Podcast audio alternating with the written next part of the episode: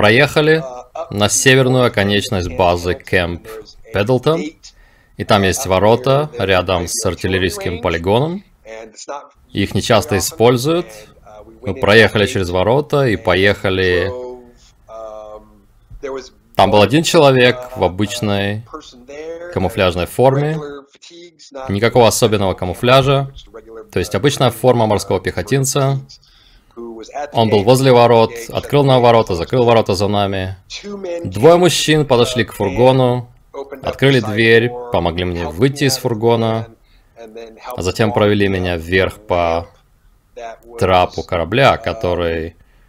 То есть конец трапа висел в сантиметрах в восьми от поверхности земли. То есть корабль, к которому был прикреплен трап, парил примерно в двух с половиной метрах от земли. И это был интересный маневр, который проделывал этот пилот, поддерживая корабль с трапом так, чтобы он не касался земли и не оставлял следов. Это было очень интересно. И они помогли мне встать на трап, подняться вверх и зайти в корабль.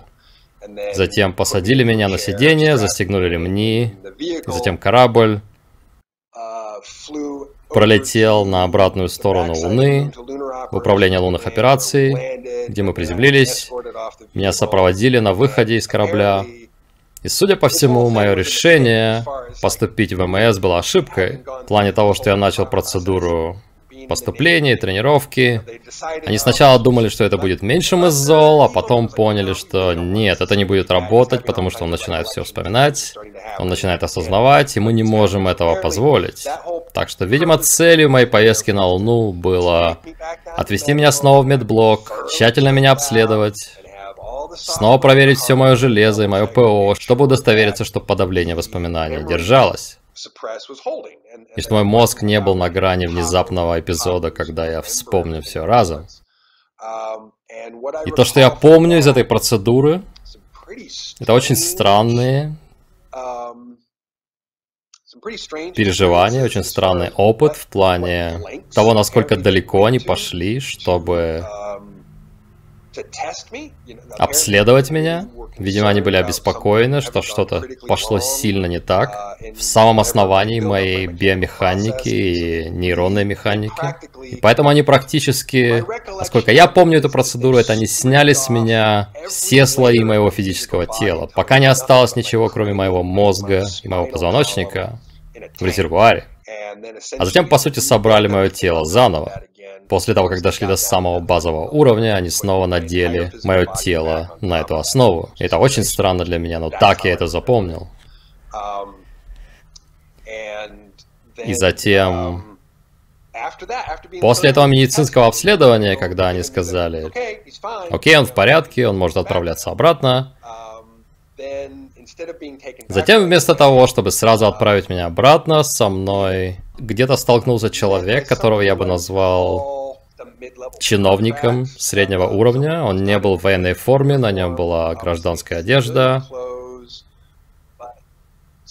У него был средний бюрократический ранг. И он сказал, о, погодите, это же один из наших особенных кадров. О, отлично, у меня есть люди, которым я хочу его показать. Мол, о, одна из наших игрушек здесь, и я хочу похвастаться ей кое-кому. Он хотел кого-то впечатлить. Я помню, как меня провели по коридору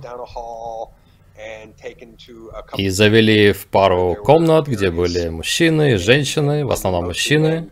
И опять же в гражданской одежде, в костюмах. У меня сложилось впечатление, что эти люди были политиками. И там было несколько таких комнат, мы заходили в разные комнаты, возможно, это были офисы, и меня показывали. И они заставляли меня исполнять пару собачьих трюков, так сказать. Смотрите, как он сделает это и то. Смотрите, как быстро он может убить такого-то парня. И все такие, о, это впечатляет. А потом Потом зачем-то меня отвели на... За неимением другого слова, на закрытую гладиаторскую арену. Просто, судя по всему, они взяли главу из учебника истории Рима и сказали, ну раз уж у нас есть вся эта тотальная власть, то у нас должны быть гладиаторские игры для нашего развлечения.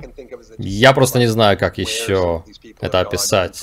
Возможно, так мыслят эти люди, потому что это единственное, как я могу описать то, что происходило. Это была закрытая гладиаторская арена, где люди смотрели, и там был я и несколько других ребят, суперсолдат, и они говорили, окей, смотрите, как они одолеют эту группу ребят, как они одолеют ту группу ребят, а теперь смотрите, как они одолеют это гигантское насекомое, а теперь смотрите, как они одолеют эту гигантскую рептилию.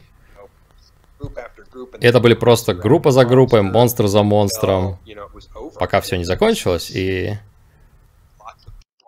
было много аплодисментов, радостных криков, на фоне играла музыка, как в большом представлении. Когда все закончилось, меня проводили в другой корабль, посадили на сиденье, ввели седативное и затем отправили назад во времени, судя по всему, потому что этот процесс занял гораздо дольше, чем я мог отлучаться из казармы. Они отдали меня тем же ребятам в фургоне, в том же месте, на артиллерийском полигоне, а затем отвезли меня обратно. И к тому времени я уже очнулся и опаздывал к закрытию лагеря и побежал бегом.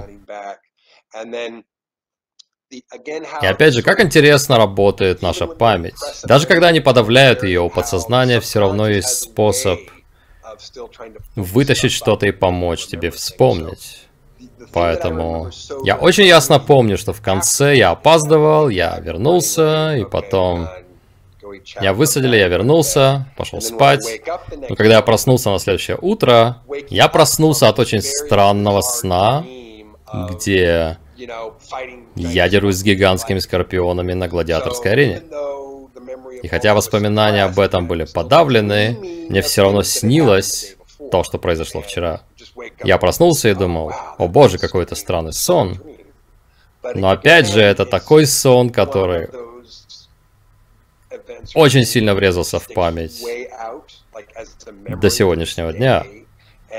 То есть это не просто как «О, это был странный сон, и он рассеивается через пару часов после пробуждения». Это воспоминание, и даже сам момент моего пробуждения от сна сегодня так же ясны, как если бы это произошло пять минут назад.